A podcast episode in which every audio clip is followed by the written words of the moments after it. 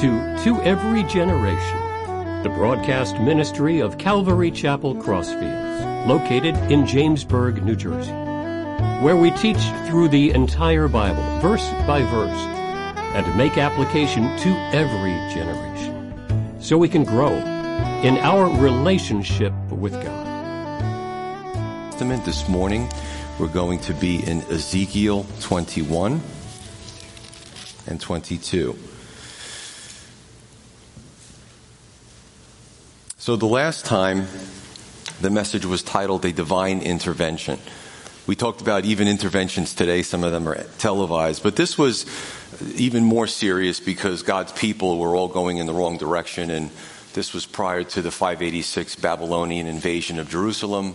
So God is really doing everything to try to get their attention because He loves them. He knows that they're on the wrong path. Um, we even talked about today in our lives personally um, I know I was on the wrong path in my teens and my 20s, and uh, you know, God got my attention. I eventually came to the Lord.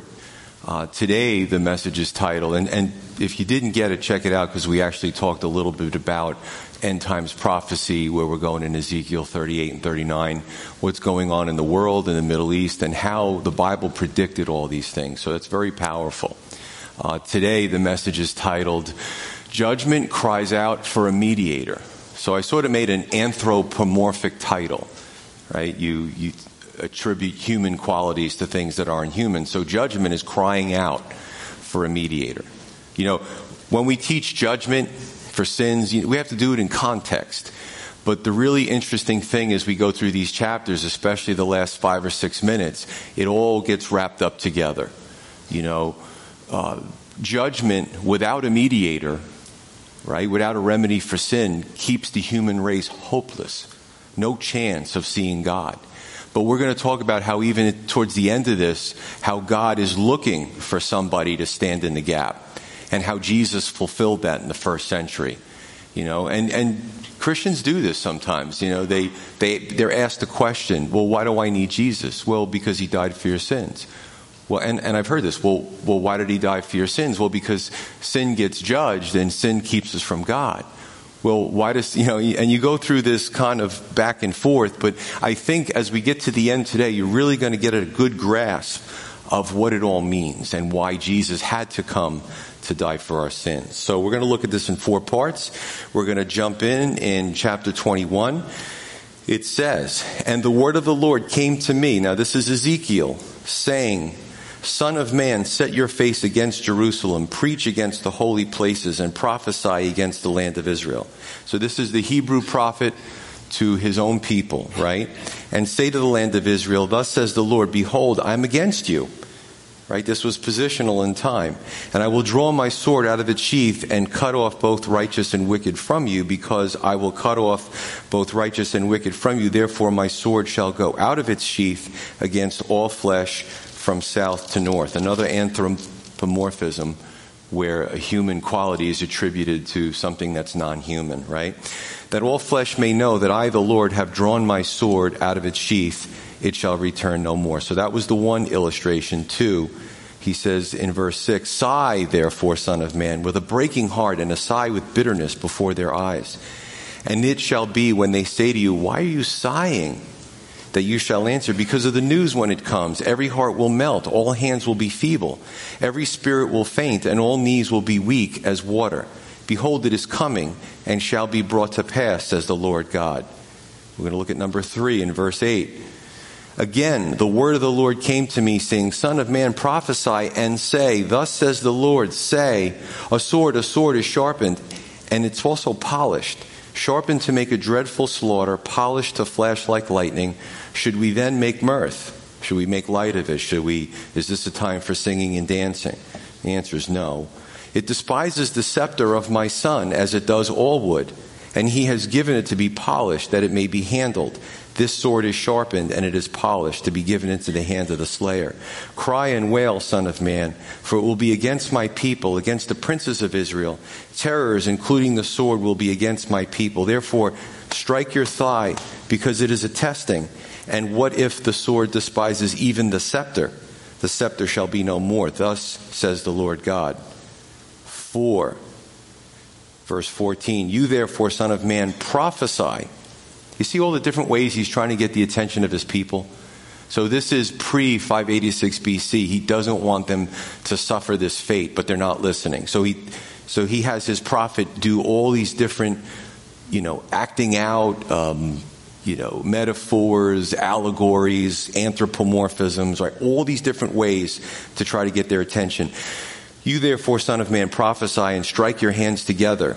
The third time, let the sword do double damage. It is the sword that slays, the sword that slays the great men, that enters their private chambers. I have set the point of the sword against all their gates, that they, that the heart may melt and many may stumble. Ah, it is made bright. It is grasped for slaughter. Swords at the ready. Thrust right. Set your blade. Thrust left.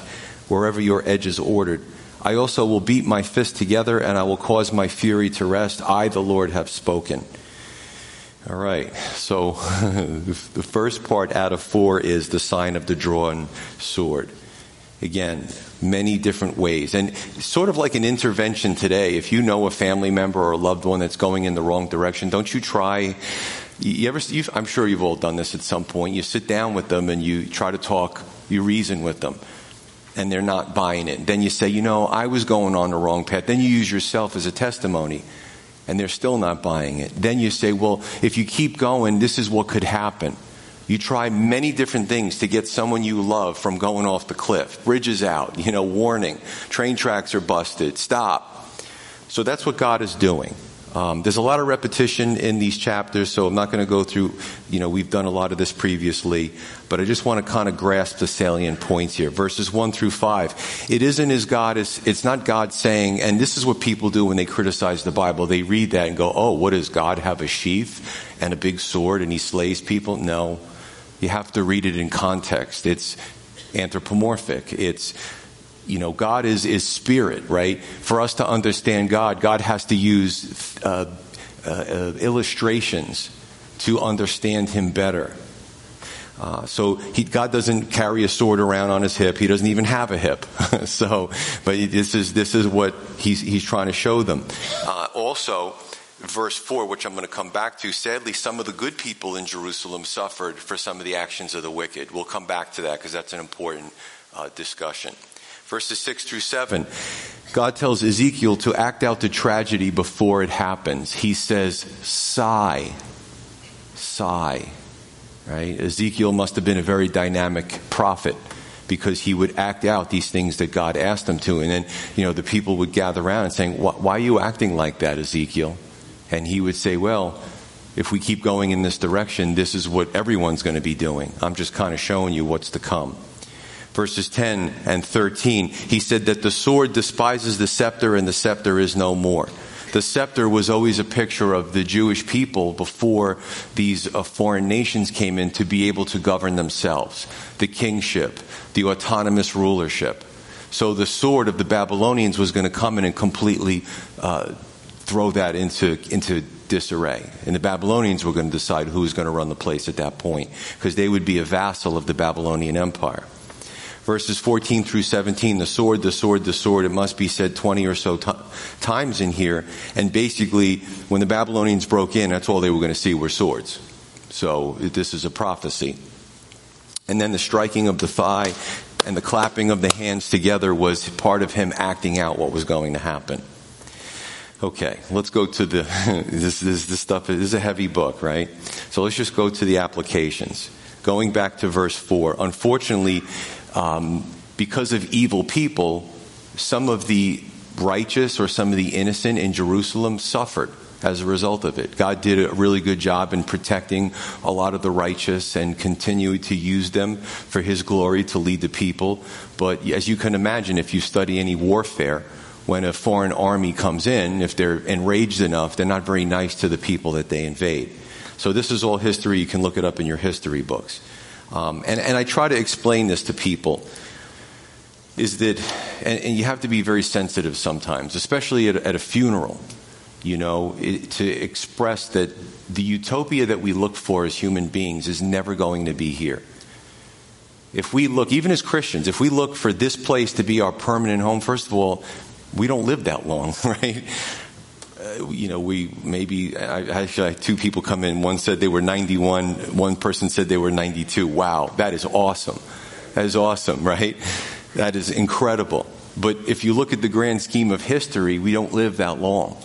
So to, when you understand the things of God, we try to explain to people that yes, we live our lives here, we enjoy our lives, we enjoy people, but where we're going to spend the majority of our time is in eternity. And that's really where the major preparations need to go for and towards.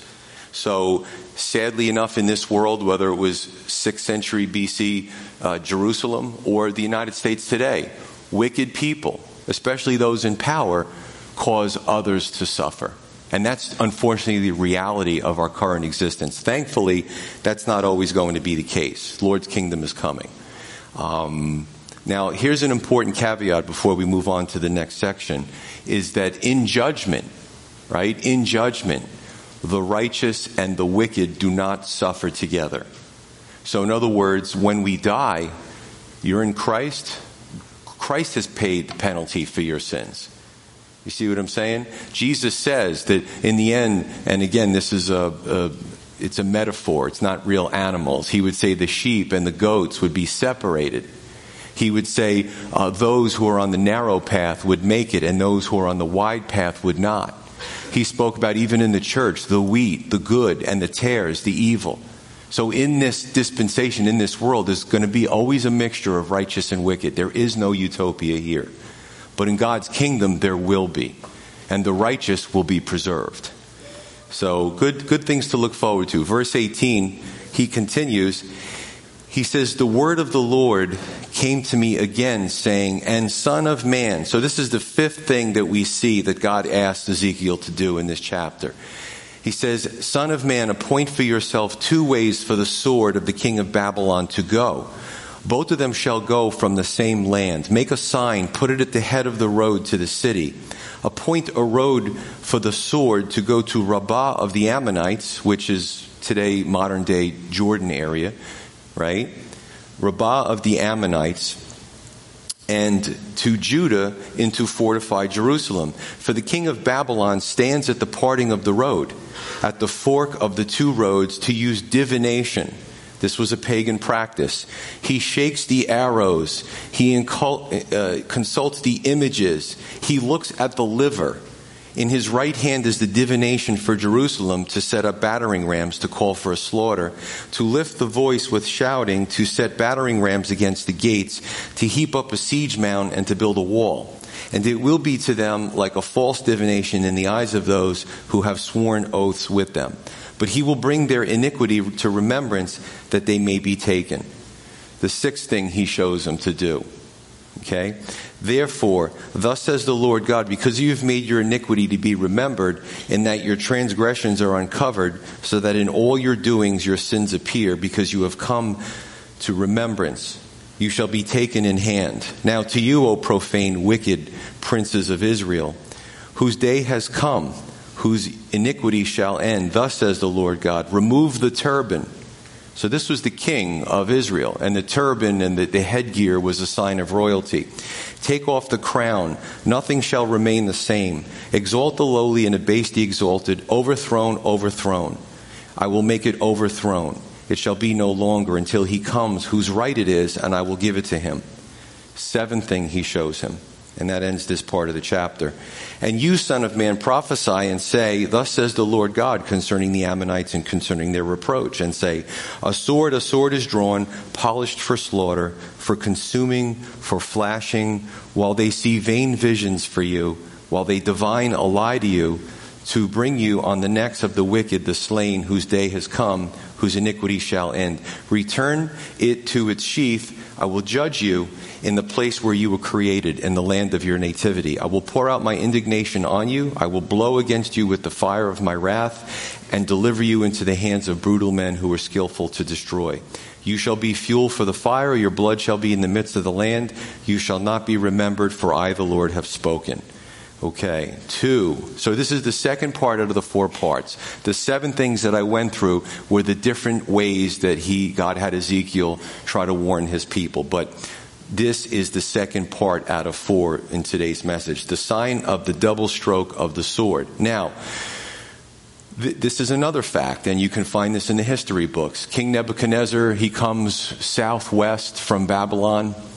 Um, he had a, a headquarters in, in Syria. He had taken most of that area in the Middle East.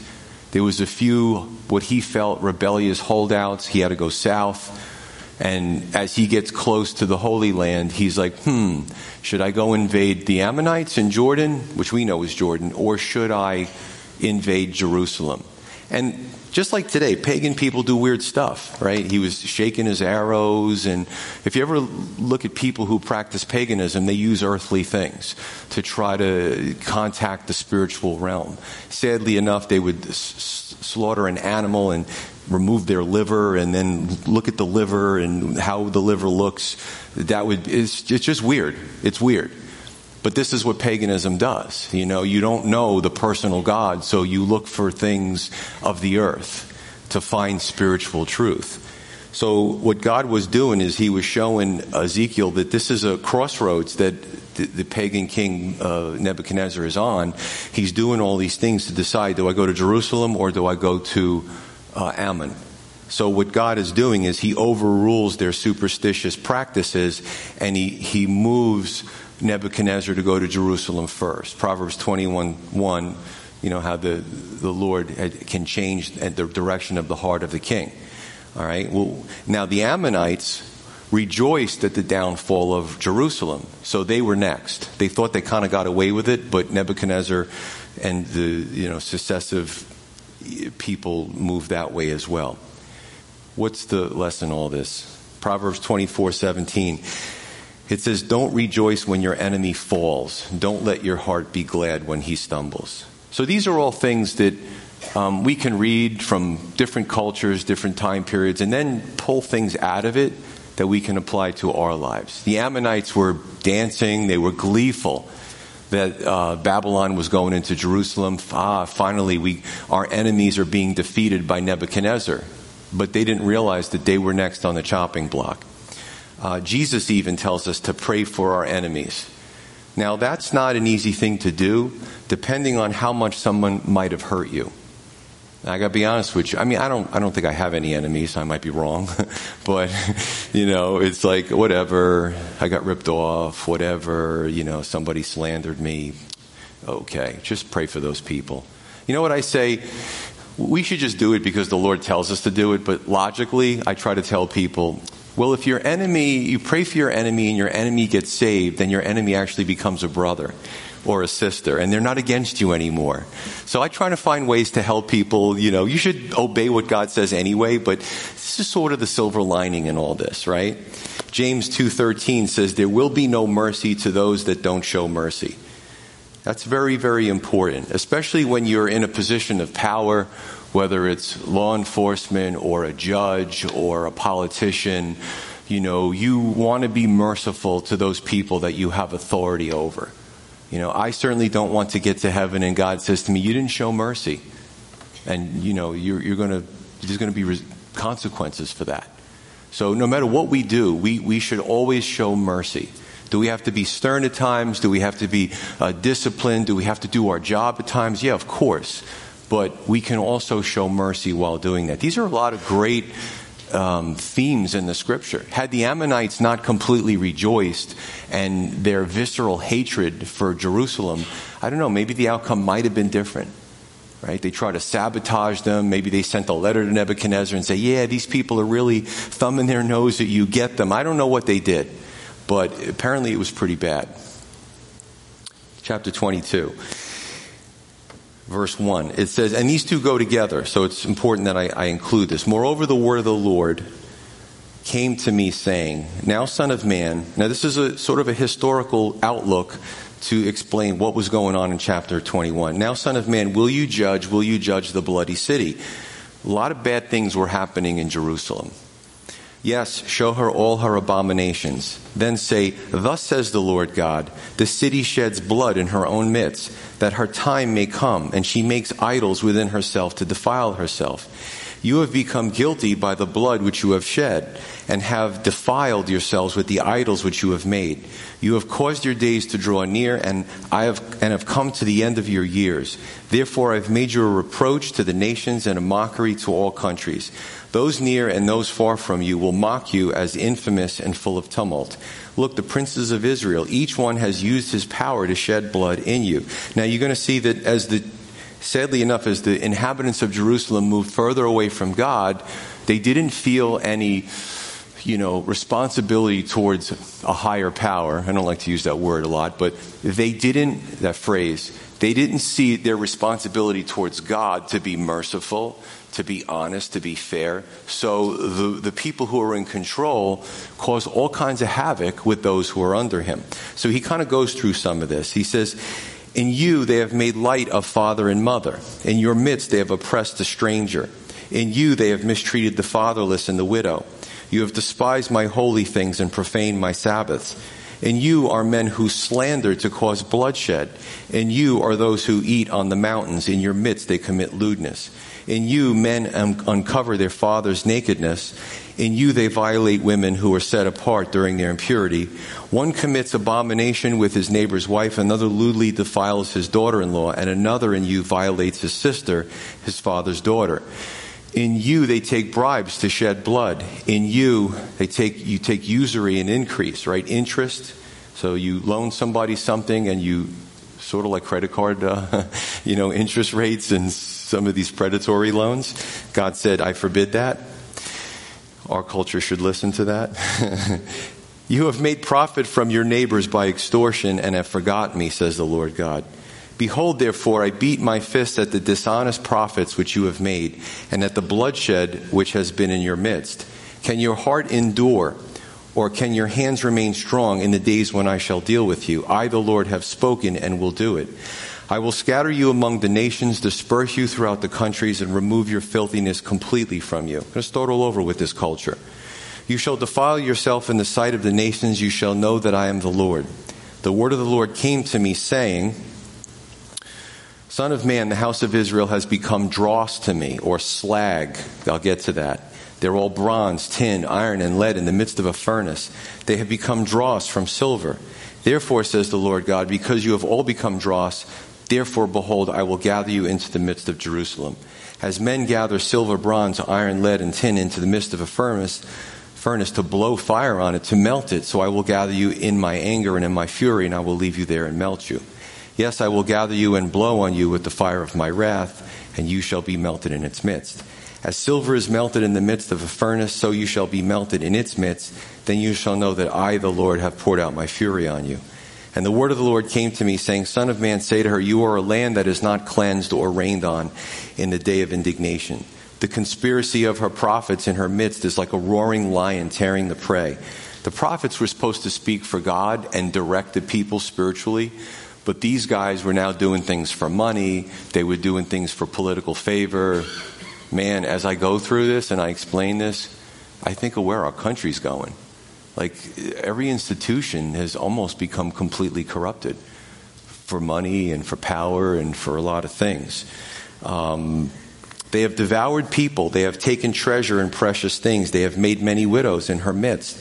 Her priests have violated my law and profaned my holy things. They have not distinguished between holy and unholy, nor have they made known the difference between unclean and clean.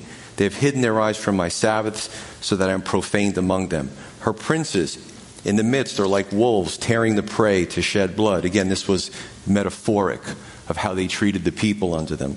To destroy people and to get dishonest gain. You know, when is enough money enough money? You know what I'm saying? You ever you read about powerful people in this world, in this country, and it's like they always want more. You know what's really sad? If you have the Lord, you have something that's priceless you have something that they can't attain with their billions and billions of dollars. And listen, I have no problem with wealthy people. God bless them. You know, they're entrepreneurs, they made it, they came up with some idea. That's not the issue. The issue is where their heart is. And they think that, you know, I, I have to laugh because oh, I think the two richest people in the world, and there's old money and new money, you know, Jeff Bezos and Elon Musk. And 200 billion plus and you know one one gets another 10 billion and it's like this sort of weird competition what do you do with all that money you know if they stopped completely making money they couldn't spend it all in the rest of the years that they have so it's sad and and people think today oh i, I wish i had a piece of that or you realize that do I really want to go down this road? You know, if you do a study on people who've won the lottery, some of them have done well, but a lot of them, their lives have been ruined, right? They immediately need, need security for their children. Because now predators know they have money now. So now they got to get alarm systems. They got to get security for their kids. God forbid they get, you know, kidnapped for ransom. Um, marriages have been ruined. Uh, families have gone in on the ticket, and then the one who turned it in, all of a sudden doesn't want to share with the other ones. You had nothing. Now you got millions of dollars. Why are you being so greedy? So, folks, does humanity ever change? This book was written almost 3,000 years ago. And the powerful would just keep getting more powerful and you would keep getting more money and they would just taking it out on whatever was left of the middle class and the poor. So this is it's a heavy portion of scripture, but you definitely can make some comparisons today. I actually feel sad for those today that are that wealthy and still unhappy. Because all the money in the world, they change marriage partners, um, they change friends, and they, they're still not happy. I'll just I'll just stay where I am. Thank you very much. You know what I'm saying? So we'll, we'll keep going. Her prophets plastered them with untempered mortar. We've seen this before, seeing false visions and divining lies for them, saying, Thus says the Lord God, when the Lord had not spoken. Okay, it gets better from here. so, um, three out of four this morning is the message of judgment in Jerusalem. Now, verses 1 through 12 was your garden variety idolatry. Uh, the leaders were shedding innocent blood. The culture was now disrespecting parents. You know, there's this sort of this invisible bonding agent in any culture, including our culture. And when people start to break against it, and there's simple things respect for your elders, older people, respect them. You don't realize that when a culture starts to disrespect older people, that there's something that happens that's not seen, but it, it has an effect on the entire culture. Just to, to kick against that, to kick against any type of authority, just to keep, and then the authority becomes corrupt, so people are like, I don't even know which way to go. Do I, am I loyal to this, but then this is corrupt? You know, so the, the, the people live in, in confusion. And this is what was going on. So you know what it turned into? Every man for himself every man for himself, every woman for herself. They oppressed strangers, right? They mistreated the fatherless and the widow. Those were the ones that God said, I really want you to protect them. They're vulnerable, right? Children who are orphans. They didn't care because they, they couldn't get anything from these kids, right? Um, they despised the things of God. They violated the Sabbaths. Uh, they slandered to cause bloodshed. There was an interesting story in the Old Testament where King Ahab was married to the wicked Queen Jezebel, and uh, this guy Naboth, he was an average guy. He had a vineyard, and the king really wanted that vineyard, and Naboth wouldn't sell it to him. So he was depressed. He's a big man baby king, like when you read about him. So of course his wife comes by and says, "We can get that vineyard." Well, how, honey? Well, we'll just I'll pay off some uh, false witnesses. They'll take him to court. It's a capital punishment case, and they'll, they'll kill him, and you can have the vineyard. Oh, honey, that's a great idea. Well, that's literally what happened. Naboth was gone. They set up all these false witnesses. It was a kangaroo court, and uh, Ahab and Jezebel, they didn't have enough, right? Now they got Naboth's vineyard as well. Just to say this, you know, when we, I look at cultural issues, you know that decades ago, the court systems and the media would always try to look at the little guy, how he might have been getting uh, mistreated by the powerful. And they would report on that. They would expose that. The media would follow the money during the Nixon administration. You don't see a lot of that happening anymore. When you turn on the TV, they seem to now be agreeing with everything the powerful say. That's very concerning. Books have been written on this. And the court systems, right? There's some from many different plaintiffs. There's some uh, and, and, you know, I always say, people say, oh, this is terrible. I'm like, just wait. It's got to work its way through the courts, right? It starts with the local courts, and then it goes through the, the circuit courts, and then it can go to the Supreme Court. So I say, just be patient. You know, this is going on, or this administration said this, or this governor did this.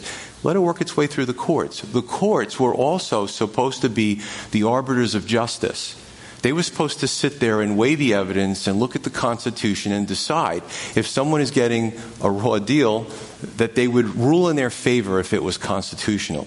There's a lot of lawsuits, and I follow the courts, I follow the Supreme Court. There's a lot of lawsuits working their way through the courts that have to do with big tech and very powerful corporations that are abusing people financially, shutting them out when they don't like what they say. Um, and let's let's take a look at that. Check, check out some of these court cases and see what happens. Are these judges, and there's good and bad, just like in everything in the world, some of these judges, are they bought and paid for? Or are they still going to rule for righteousness and be fine with what they're getting and not looking for some big gig when they retire and leave the bench? Let's see. Let's see what they say. Will they apply the Constitution fairly, or will they just rule in favor of the powerful? These are interesting concepts, aren't they? Right? This is, this is something we should be looking at in our culture. As we study the downfall of the southern kingdom of Judah and Israel, these started out as God's people. Look where they are now. The whole society is, is, is just a mess. You know, where are we going in our culture? I don't know. Verses 10 through 11 multiple lewd sexual acts, some incestuous. Some incestuous again, taking usury and, and you know, uh, somebody's, they're, they're destitute. You take advantage of somebody, you loan them the money, and they need the money so bad. Maybe it's medical equipment or something, maybe it's food. But you're like, hey, I got them where I want them. So you start to charge these exorbitant um, interest. And this was something that God condemned, but this is what they were doing. Um, taking property by just because they can, because they're powerful. How many people have heard the, uh, the phrase eminent domain? You know, so that's when uh, government, it happens today, government agencies say, well, we know that's your land, but we'll give you far, fair market value, right? Because we want your property, because we want to put in a, our friends and developers, we want to put in another complex, or we want to do this. Eminent domain. Um, that happens today in the United States. Uh, the courts do keep a lot of that in check, but some people don't get treated well and their property gets taken because a government entity says we need your property. So, you know, I'm not saying we're there, but these are some things to look at markers, indicators. Second Timothy, if I can turn to uh, supporting scripture, this speaks about the things that'll happen in the last days, right? Chapter 3. Paul says to Timothy, But know this, in the last days perilous times will come, for men will be lovers of themselves. Think about this. Men and women love themselves.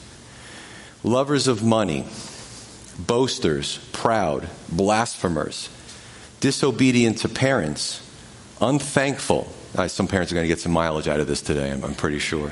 You know, you see that? You heard what he said? unthankful, unholy, unloving, unforgiving. You ever see those videos of somebody who's sometimes in a city and, and someone's suffering or they fell and they're just like laying in the street and a hundred people could walk by. Nobody thinks to help that person. You know? And I get it. There's scams and stuff and a lot of people just like they walk around with blinders. What's happening to our culture? Slanderers. Oh, see that all over the, the internet um, unforgiving, without self control, brutal, despisers of good, traitors, headstrong, haughty, lovers of pleasure rather than lovers of God, having a form of godliness, even, oh, I'm, I'm part of a denomination and I'm nice 40 minutes on Sunday and then I just do what I want the rest of the week. So having a form of godliness but denying its power. And from such people turn away. Okay? For this sort of thing, this sort are those who creep into households and make captives of gullible women loaded down with sins led away by various lusts. And these people would go through the town looking for targets, and to find the, um, the vulnerable back then, and he's also speaking about the last days. Always learning and never able to come to the knowledge of the truth. I look at that in, um, even in, in religion and stuff, how, you know, persons there amassing all these degrees in clergy, and they're just, if you go to counsel with them, they're just totally cold. They're just so about themselves and their degrees and how smart they are as theologians and going on TV and, and all that kind of stuff. So, continuing on, verses 13 through 16, I'll go through these rather quickly. Uh, God said that He would scatter the Israelites among the heathen nations. Now, again, people, and God doesn't need me to defend them, but I often play the polemic here. Um, is God being mean? No. His people were acting like the that, like those that didn't know God, right? So he was basically saying, "Here, give over to them completely." Right? 1 Corinthians five. Um, there was a church that was so dysfunctional that the apostle Paul said, "You know what? Just they're just spreading all this bad stuff in the church. Just tell them to leave and let them just go and have their way in the world. Deliver them over to Satan." You know, um, are we people of God or do we want to walk on the wild side? Some professed believers like to walk on the wild side. And I don't know what's cool about that. I don't know what's cool about God saving you and blessing you and then you, you just keep thinking or acting as if God is not enough and just keep going to that side. So God told his people, just go there completely. Just live among them. You know, you, you don't want me. And I'm, I'm paraphrasing here you know, my desire is to get as many people knowing the Lord as possible, even teaching a tough book like Ezekiel. so uh, I recently did a funeral for a, a, young woman, and it was very sad because she was young and she had cancer, and uh, the family had invited me to get to know her really about a month and a half or so before she passed. We don't know when someone's going to pass. And I visited her a few times, and uh, you know, I really, I really got myself to actually love her and care for her and her husband and her parents. And, you know, I led them to the Lord, right? I know where she is now. And then when she passed this week, I had a really busy schedule. The parents said, We can only think of you to do her eulogy. You've, you've got to do it. Uh, so, like, I just, I just was, was full of joy, and I couldn't contain my elation and joy to talk about this young lady and all the things she was, and the icing on the cake is that she's with the Lord now. She's not suffering anymore. And the parents were just blown away, the husband. Um, and it, it's not me, it's just the desire. If you desire and you love people, God will meet you there. Amen? So I don't understand carnal Christianity. To me, I want everybody to go to heaven. And if I could be a facilitator, then I want to do that. Verses 17 through 22, the, the metaphor of the smelting pot. So when he speaks about the tin, the lead, the silver, what God is saying here to the Israelite culture is, you know, if you've ever watched, even on TV, like this, the smelting process, the, um, you take metals, you put them in a cauldron, you heat it up real hot, and it, it melts. And it, it bubbles, and on the dross and the, the slag comes, the garbage comes to the top and you scoop it, you, you get rid of it, and you, and you let it cool, and you keep doing this, and eventually you have pure silver or pure gold. So what God was making a comparison with Jerusalem saying, you know, you've got really bad people that are ruining your culture, and I'm going to deal with that. And I'm going to keep going through this process, and you're going to feel the heat, but, but I'm going to purify this culture. And he did that over the years, right? Um, he went through a series of cycles of this. Verses 23 through 29, the worst of the worst, leadership that, that's gone bad, secular and religious, right? Um, we find that the nation became so corrupt because they had turned their back on God. They had no moral compass anymore. And he speaks about the priests, right? Clergy. He speaks about the courts. He speaks about the leaders. And I just can't help but, and, and, again, if, if we lived in China or Russia or uh, Bangladesh or wherever, I would, uh, you know, as a pastor, it's your job to look at what's going on in the culture and to make those comparisons. So I'm making the comparison with American culture. A lot of good people in America, a lot of good foundations, but there are some that are just trying to tear this country apart, cause a lot of division, right? Um, God is a God of justice and judgment, and sin must be punished. And, you know, I'm sure with Noah, when he was building the ark, uh, he was probably ridiculed and mocked. I don't know how long it took him, him and his sons. Probably took a while.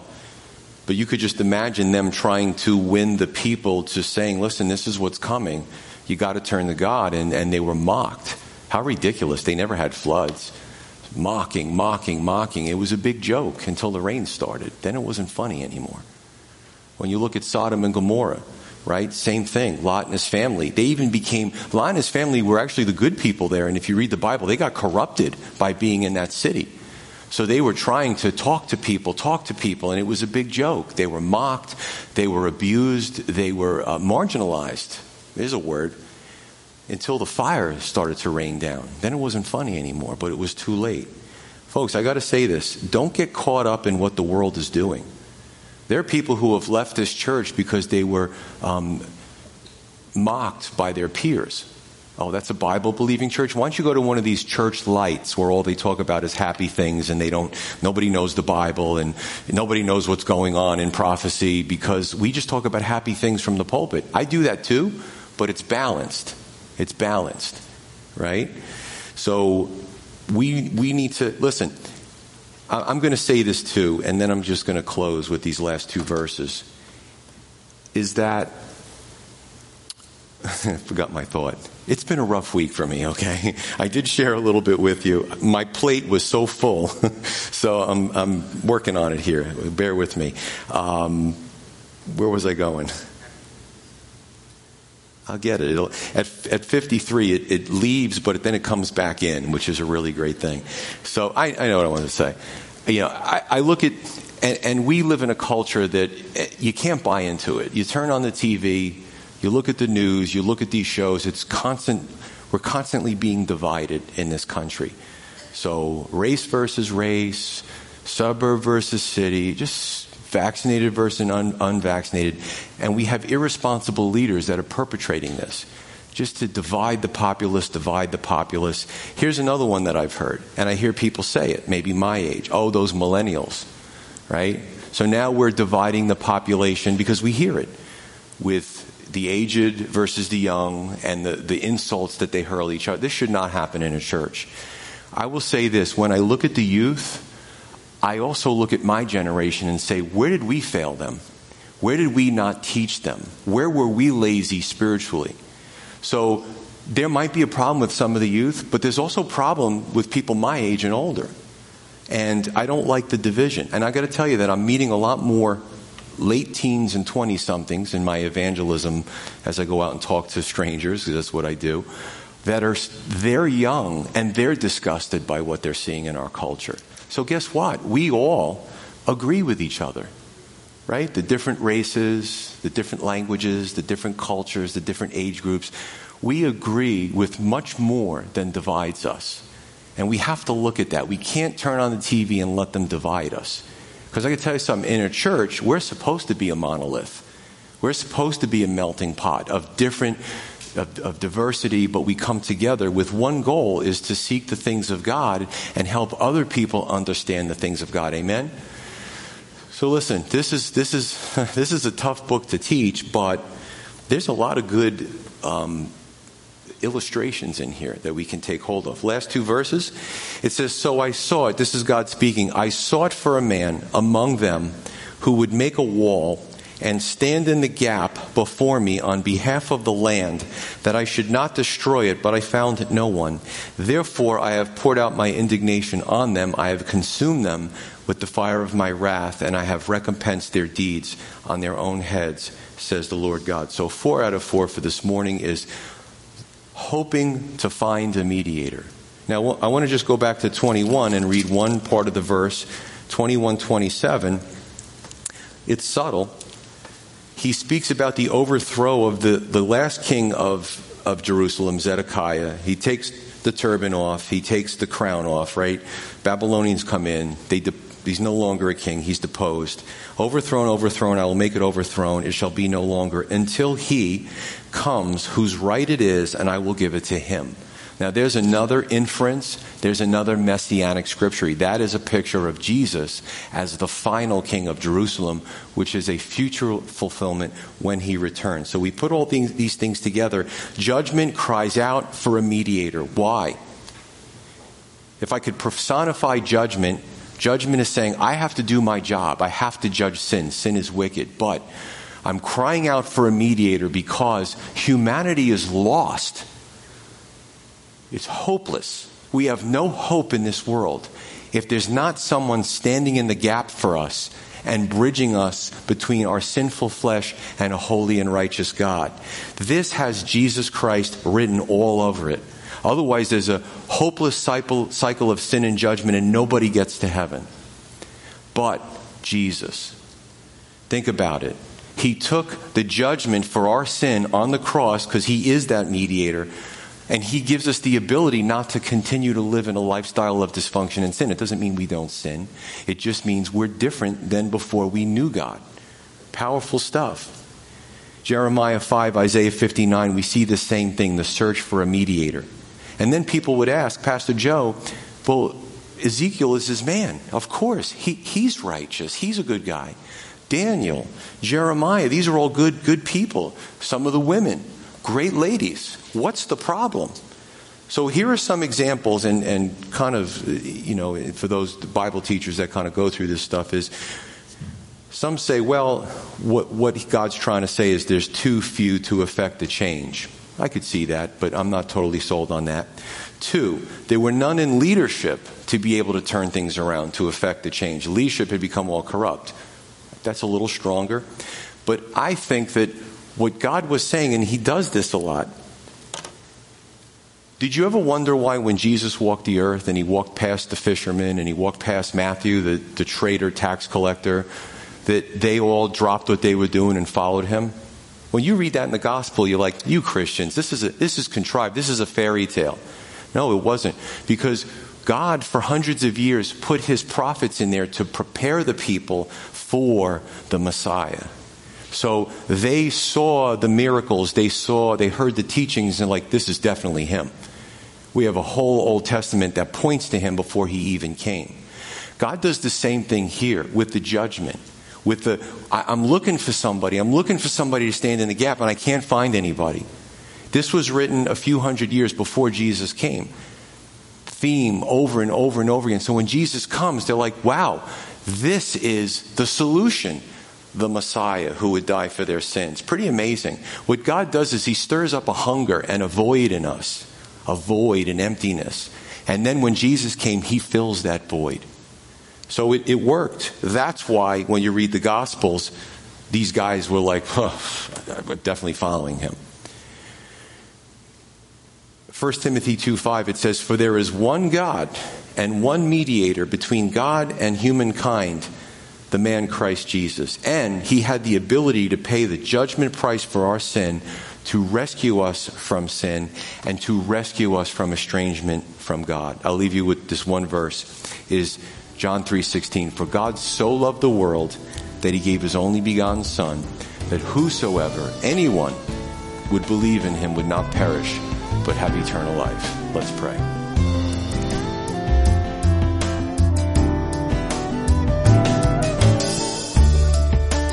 You've been listening to To Every Generation from Calvary Chapel Crossfields. We meet for Bible study Wednesdays at 7 p.m.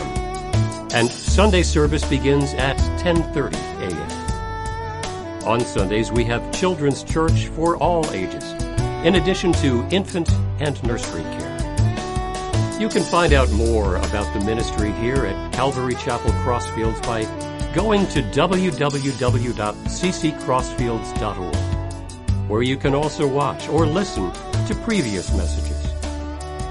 If you have any questions or have a prayer request, please email us at contact at cccrossfields.org. Thanks for listening, and may God bless.